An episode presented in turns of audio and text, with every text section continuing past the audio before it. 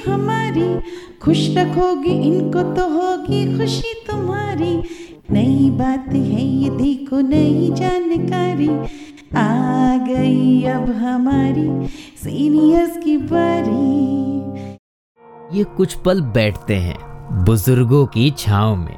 जो देखी है उनकी आँखों ने ज़िंदगी के ढेरों अनुभव। उन अनुभवों से अनुभव हम आज लेते हैं। नमस्कार दोस्तों, आप सबका स्वागत है विज्ञान प्रसार, विज्ञान और प्रौद्योगिकी विभाग, भारत सरकार एवं अलगप्पा विश्वविद्यालय कराईकुटू, तमिलनाडु के संयुक्त तत्वाधान में वरिष्ठ नागरिकों द्वारा प्रस्तुत एक खास कार्यक्रम श्रृंखला अनुभव में, जिसे आकार दिया है डॉक्टर आर श्रीधर ने और मार्गदर्शन कर रही है कार्यक्रम की मेंटोर पूजा मुरादा। साथ ही निर्माता है चित्रा शर्मा और जमशेद खान, और जिसे आप सुन पा रहे हैं सामुदायिक रेडियो 90.8 एफएम 24 पर।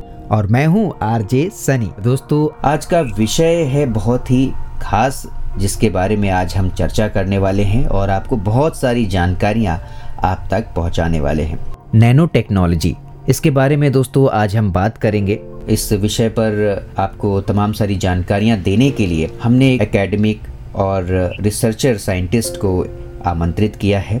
इस वक्त इस विषय के विशेषज्ञ के रूप में हमारे साथ जुड़े हुए हैं बी एस सत्यनारायणा जी। आपका स्वागत है सर।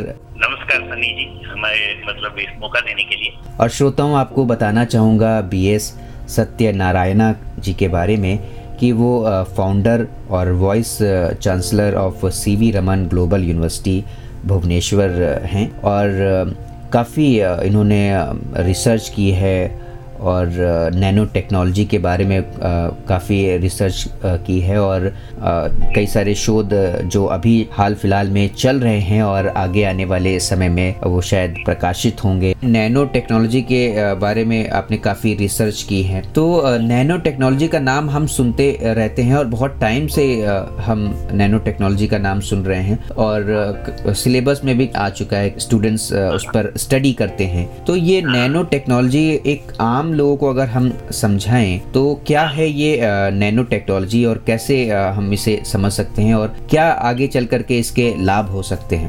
तो इसे बहुत ही सरल तरह से कहना है तो ऐसे तो हम नैनो टेक्नोलॉजी पुराने जमानों से जानते थे मतलब प्रयोग भी कर रहे हैं। जैसे आप सबको पता है अब मिठाई के ऊपर एक छोटा सा एक लेयर पतला सा फ़िल्म अल्यूमिनियम या सिल्वर फ़िल्म लगा देते थे। जी जी। तो वो दैट वाज वो जो उसकी पतलाई इतना था कि एक मिलीमीटर से कम से कम हम्म। मतलब हज़ार से दस हज़ार गुना वो पतला होता था। एक मिलीमीटर से दस हज़ार गुना पतला।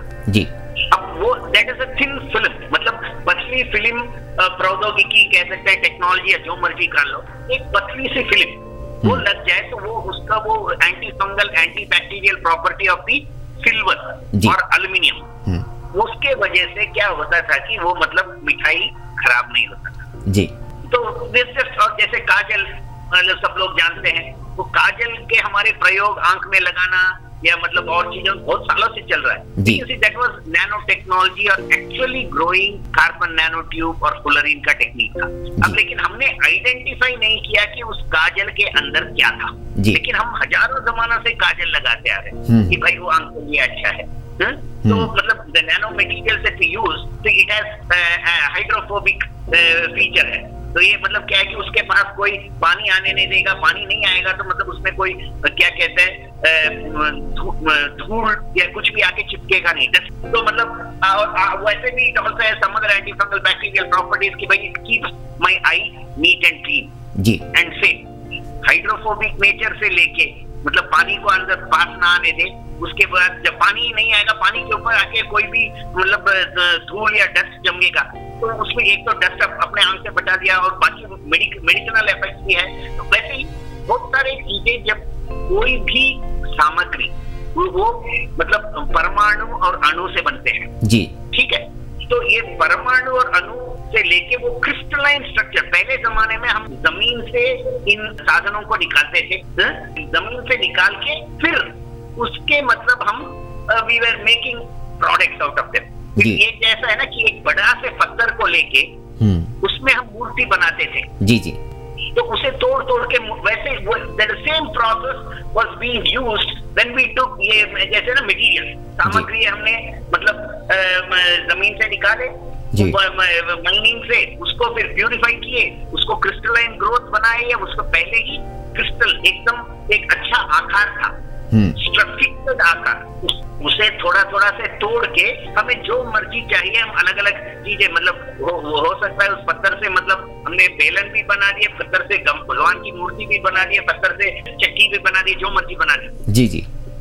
अब क्या नैनो टेक्नोलॉजी के ये विशेषता ये है हम्म। कि हम अब पत्थर को नहीं ढूंढ रहे जी हम रहे हम कैसे अणु या परमाणु को लेके हम्म। उनको एक एक से एक हम कंप्यूटेशन में पहले ही डिज़ाइन कर सकते हैं ये दो अणु आसपास में मिले तो इसकी क्या हो सकता है जी ये ये परमाणुओं को हमने आसपास में ले आए और उनको मिले वो पचास परमाणु मिलेंगे तो क्या होगा? या पचास अणु मिलेंगे तो क्या होगा? सौ मिलेगा तो क्या होगा?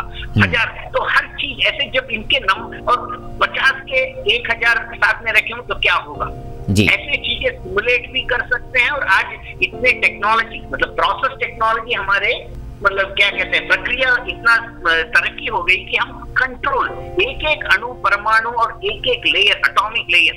मतलब परमाणु की लेयर लेवल पे कंट्रोल करके हम मटेरियल बना सकते हैं यानी कि ये तोड़ कर नहीं जोड़ करके बनाने का ये जैसे ईटों जोड़ के मैं मकान बनाऊँ या मतलब वो घोंसला छोटा सा भी मतलब एक अ, हो मतलब क्या कहते हैं झोपड़ी हो या मतलब ताजमहल या पंद्रह या पचास मंजिल के मकान हो ईटों को मिला के मैं कुछ भी बना सकता हूँ। जी जी। तो ये वो ये नैनो टेक्नोलॉजी ये चीज़ है कि अब हम बड़े बड़े पत्थर को लेके छोटे छोटे आकार के चीज़ें नहीं बना रहे हम अणु और परमाणु को कंट्रोल करके एक। एक लेयर एटॉमिक लेवल में।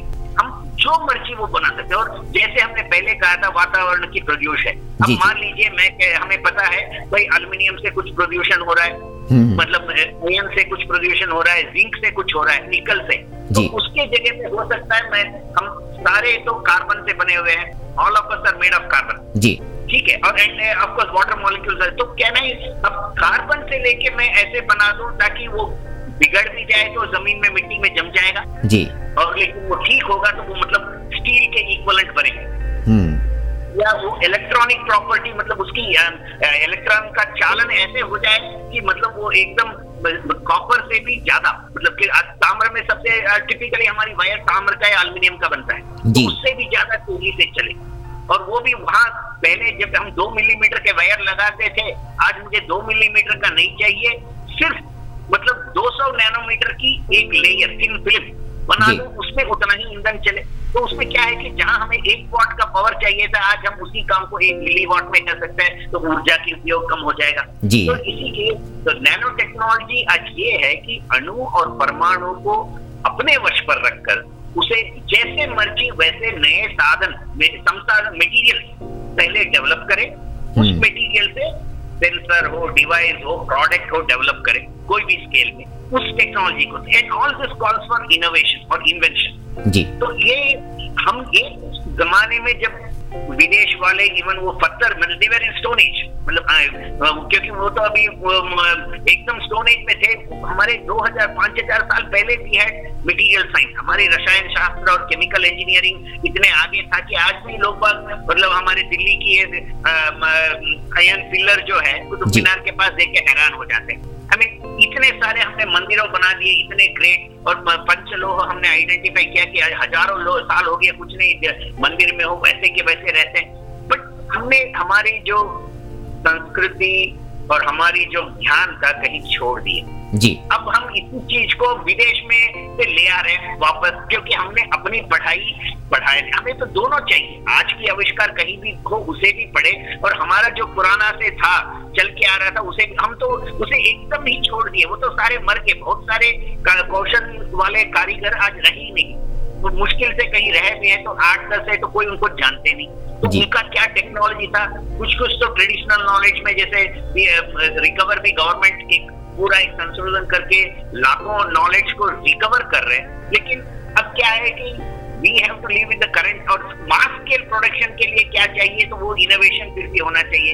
इसीलिए अब क्या है कि नैनो टेक्नोलॉजी वो साधन है जिसमें हम कम से कम से कम आ, क्या कहे मटेरियल्स यूज़ करें जहाँ भी चाहे सामग्री कम ऊर्जा यूज़ करें वातावरण प्रदूषण ना हो और जैसे मर्ज़ी वैसे उसकी मतलब हर किस्म की आविष्कार इन एन एनवायरमेंट फ्री करने का एक मौका देने वाला टेक्नोलॉजी है।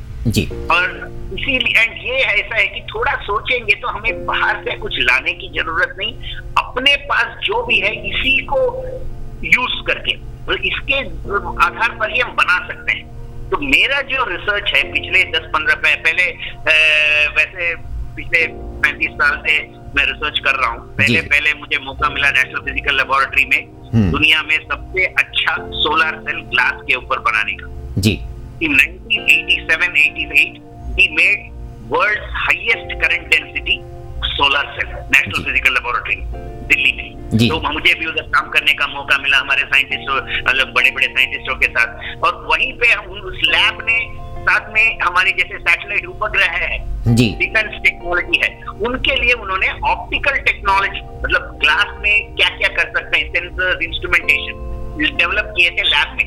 तो हर्ट्रॉन ने उसके लिए बड़ा टेक्नोलॉजी बनाने के फैसिलिटी तो लगा के लेकिन उसे टेक्नोलॉजी था नहीं। तो हमको मौका मिला कि ये एनपीएल का लैब टेक्नोलॉजी को लेके अंबाला चंडीगढ़ में optical instrumentation for defence for मतलब उपग्रह में लगने वाले सेंसर से लेके टेलीस्कोप और माइक्रोस्कोप के तक में कैसे आविष्कार और नवीन मतलब इनोवेशन इनोवेशन और इनोवेशन आ सके करने का मौका मिला हर हरट्रॉन में तो हमने वो किए।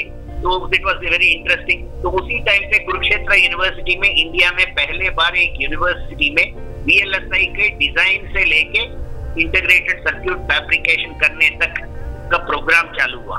तो उधर मुझे मौका मिला वो प्रोग्राम सेट करके उन दिनों में 1991 मतलब एक हज़ार नौ सौ इक्यानवे बानवे के उस साल में we had created a complete facility कि बच्चा उधर काम करते हुए इंटीग्रेटेड सर्क्यूट डिज़ाइन से लेके सर्क्यूट तक बना के मेजर भी कर सकता था।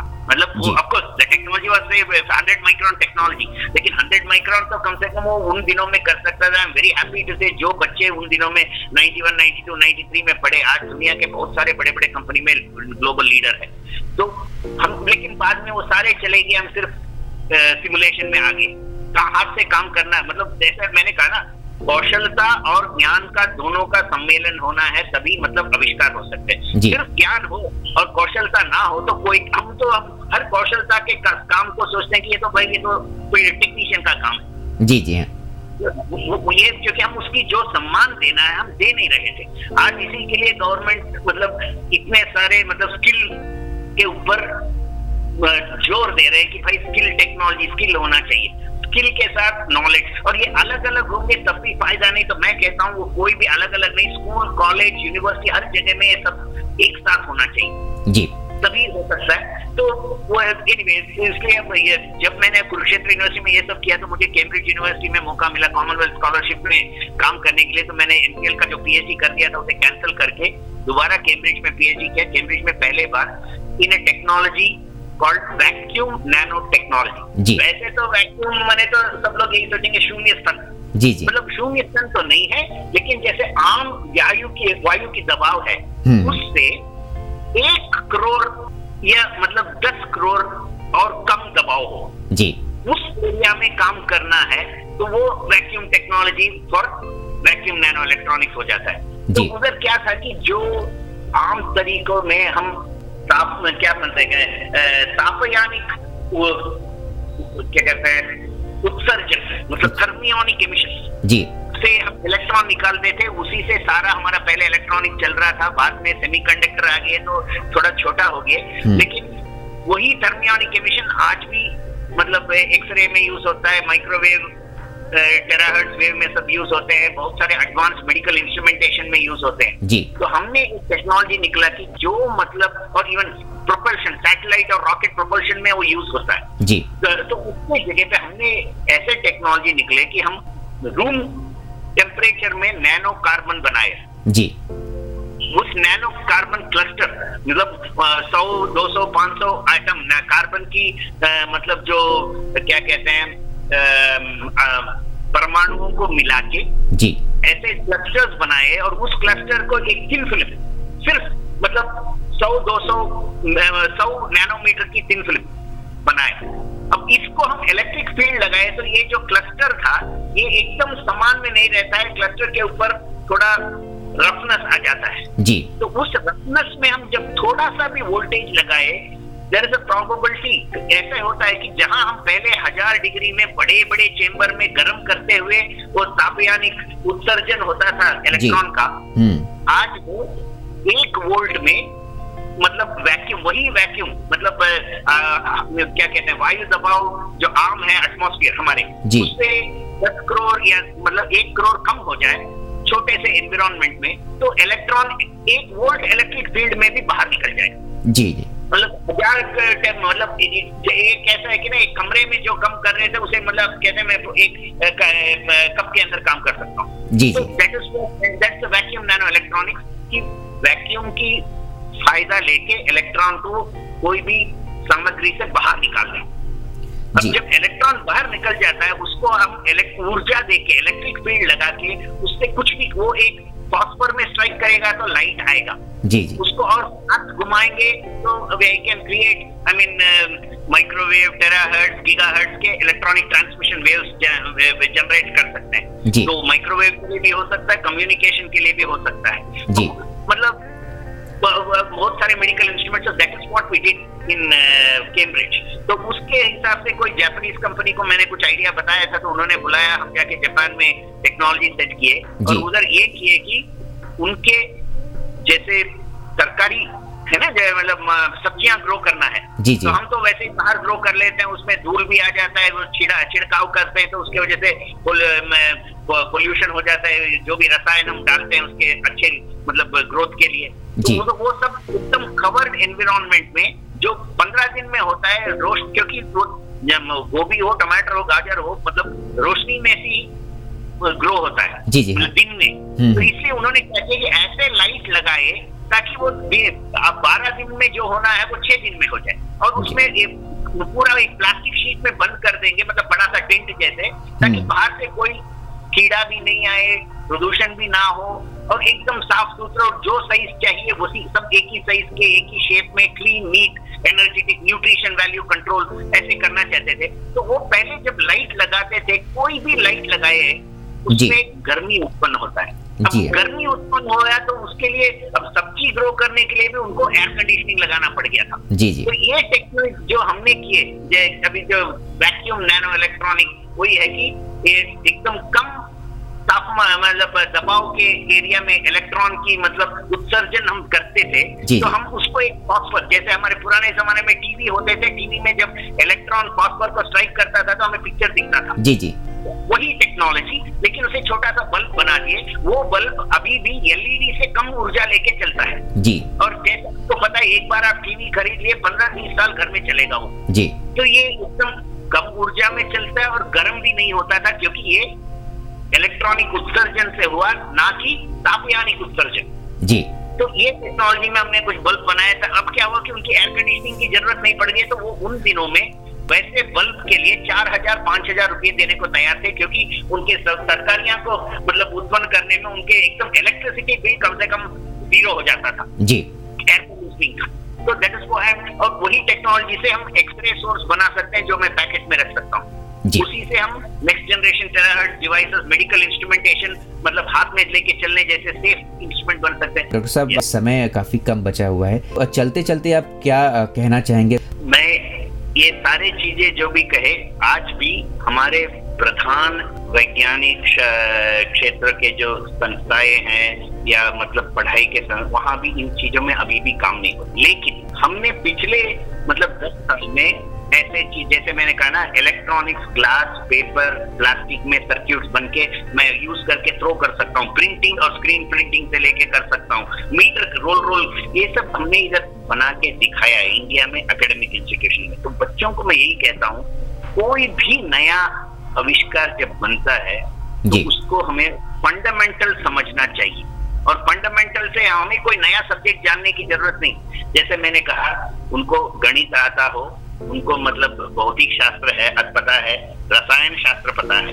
और बेसिक मैकेनिकल इलेक्ट्रिकल टेक्निकल है तो वो भी जानते हैं तो वो भी इन्हीं के मतलब एक्सटेंशन है स्पेशलाइज ब्रांच है। तो इसको ठीक से समझ ले और उसके साथ काम करे, हाथ से एक्सपेरिमेंट तो ये हर चीज़ हमें कहीं से विदेश से फ्यूचर जनरेशन टेक्नोलॉजी भी इंडिया में बन सकता है। हमने पिछले वही पिछले दस बारह साल जब से मैं जापान से वापस आया हूँ ये है कि क्योंकि बड़े बड़े संस्थाएँ भी ये काम कर नहीं रहे तो शायद इतना प्रसिद्ध नहीं हुआ। लेकिन जैसे मैं कह रहा ना इवन इंटीग्रेटेड सर्क्यूट आज इंडिया में नहीं बनता है, लेकिन हमने दिखाया कि हमारे यहाँ भी मतलब ये नैनो मटेरियल से लेके वो आईसी तो नहीं बनेगा, लेकिन बहुत सारे सर्क्यूट प्लास्टिक और पेपर में या कागज़ मतलब ग्लास में और शीट में बना सकते हैं। तो इसलिए थोड़ा सा अपने फंडामेंटल ढंग से समझो, हर चीज़ को साथ में एक्सपीरियंशियल लर्निंग लैब में काम करने की मौका है तो उसमें ज़रूर काम करके ज्ञान और कौशल्यता को मिलकर काम करोगे और उसमें समझ जब आएगा या उसके जो भी, उससे जो प्रश्न उठेंगे, उस पर काम करेंगे तो इंडिया में ही future generation state of art technology हम निकाल सकते हैं। आप लोग ऑन्टरप्रनर भी बन सकते हैं और बिलियन डॉलर ऑन्टरप्रनर भी और सब साथ के साथ ऐसे साधन मतलब उत्पादन कर सकते हैं जिससे हमारे आम आदमी वो एग्रीकल्चर हो इलेक्ट्रॉनिक्स हो मेडिकल टेक्नोलॉजी हो कम्युनिकेशन हो एनर्जी हो, आम आदमी भी उसकी प्रयोग कर सकते हैं in an affordable way and environment friendly way तो इसीलिए प्लीज़ स्टडी मतलब अपने fundamental subject physics chemistry maths इनको ढंग से पढ़े। उसको समझे।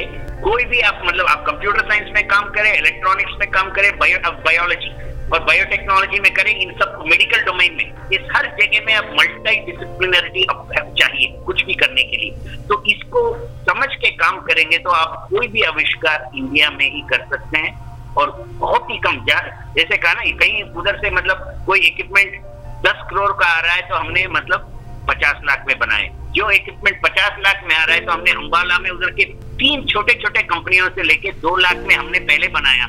आज वो इक्विपमेंट वो छोटा कंपनी आई आई टी और सारे यूनिवर्सिटी को बेच रहे हैं। तो हमें बहुत खुश है कर कोई जानते नहीं हमने किया है करके। लेकिन हमें खुश है कि मतलब नेक्स्ट जनरेशन आईओटी सेंसर के लिए मेशर करने का इक्विपमेंट एक अम्बाला की छोटा सा एक मतलब लघु उद्योग कार्य कंपनी बना रहा है। तो ये बहुत सारे ऐसे मौके हैं क्योंकि हर चीज़ अब इलेक्ट्रॉनिक्स इलेक्ट्रिकल मैकेनिकल से लेके बनने वाला है। हर मतलब उत्पन्न, जो भी प्रोडक्ट बनेगा। और उसके लिए हमें सिर्फ़ फंडामेंटल की ज्ञान चाहिए। और एक बार कुछ समझ आइडिया समझ आ गया चीज़ कैसे कर रहे हैं तो उसकी नए आविष्कार भी हम कर सकते हैं। तो मौका इतना है कि वी कुड वन सेकेंड क्योंकि पिछले 2000 साल में मुश्किल से 250 साल हम दुनिया में पीछे रह गए। नहीं तो हम अव्वल नंबर में थे। We have more than 25 percent of world economy for over मतलब पिछले मतलब 1800 साल तक। सिर्फ़ 200 साल हम थोड़ा पीछे रह गए। अब दोबारा हमारी मौका है कि इंडिया में एक भारत विश्व के सबसे अच्छा देश बन सके मतलब उन्नत स्थान में पहुँचने वाला है। और वो तब ही होगा जब आविष्कार होंगे। आविष्कार तब होगा जब हम हम जो भी पढ़ते हैं, रटे रटाए नंबर के लिए ना पढ़े, समझ के पढ़े और उसकी ये मत सोचे कि बस रट के नंबर ही लेना है या कंप्यूटर में सिर्फ़ प्रोग्राम करना है। कंप्यूटर भी भाषा जैसा एक साधन है, प्रोग्रामिंग। लेकिन आपको फंडामेंटल फिजिक्स केमिस्ट्री मैथ या इंजीनियरिंग जैसे मैकेनिकल इलेक्ट्रिकल सिविल केमिकल चीज़ों में भी ध्यान देना चाहिए और इनको लेकर हाथ से काम करें ताकि आप इनोवेशन कर पाए। जो वाकई में मतलब सभी के देश पूरे देश को भी और सारे विश्व को उससे फ़ायदा हो। तो ऐसे मौका और पाँच दस साल तक है तो अभी हम उसे लेना चाहिए। अब छोड़ देंगे तो दस साल बाद जैसे हम सेमीकंडक्टर में पीछे रह गए, जैसे हम इलेक्ट्रॉनिक्स में टेक्नोलॉजी में पीछे रह गए, जैसे हम इलेक्ट्रिकल व्हीकल आज तो अभी चाइना हर चीज़ चाइना में बनता है इंडिया में प्रॉपर वायर भी नहीं बनता है उसके लिए। तो पीछे रह गए ऐसे मौका को अभी हम हाथ में ले लें तो हम दोबारा दुनिया के नंबर वन जैसे एक आठ, एक हज़ार आठ सौ साल तक हम आगे थे।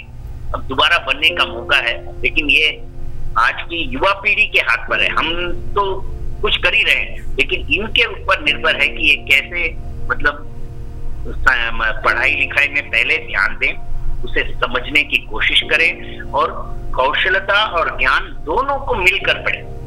और main skill has to be aspirational मतलब स्किल जो है it can not be any more कैसे क्या छोटा मोटा नौकरी है इसे कोई मतलब आकांक्षा बनना चाहिए स्किल भी क्योंकि without the skill knowledge is useless मतलब चाणक्य ने पहले ही कह दिया था कि सिद्धि भूषयति विद्या।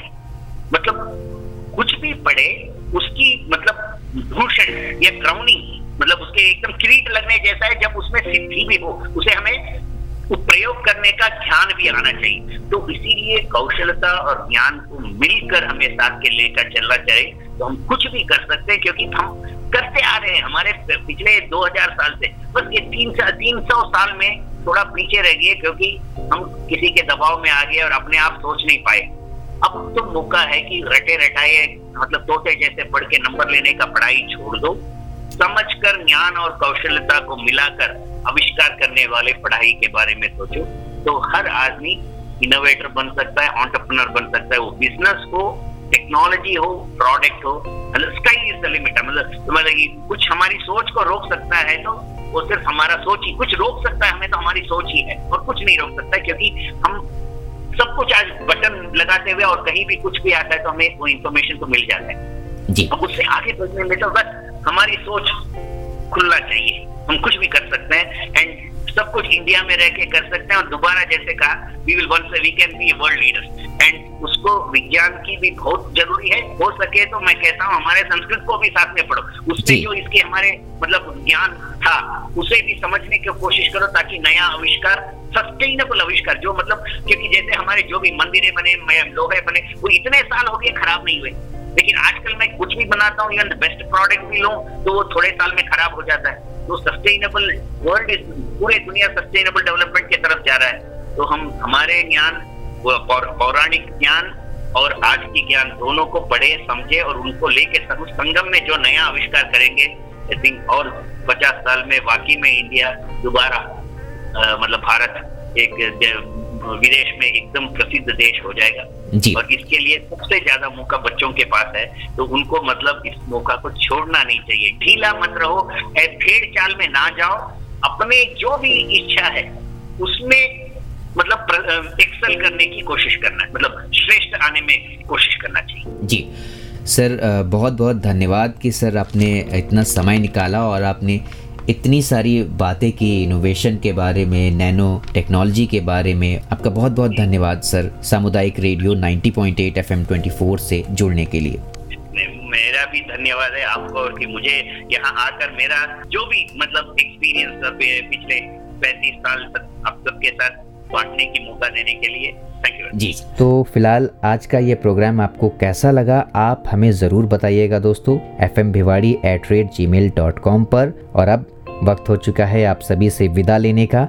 तो चलिए, मैं ले रहा हूँ आप सभी से इजाज़त। मैं हूँ आरजे सनी और आप सुन रहे थे सामुदायिक रेडियो 90.8 एफएम 24 पर अनुभव कार्यक्रम की यह खास कड़ी। नमस्कार। आप सुन रहे हैं 90.8 एफएम 24 आपका रेडियो, आपकी धड़कन।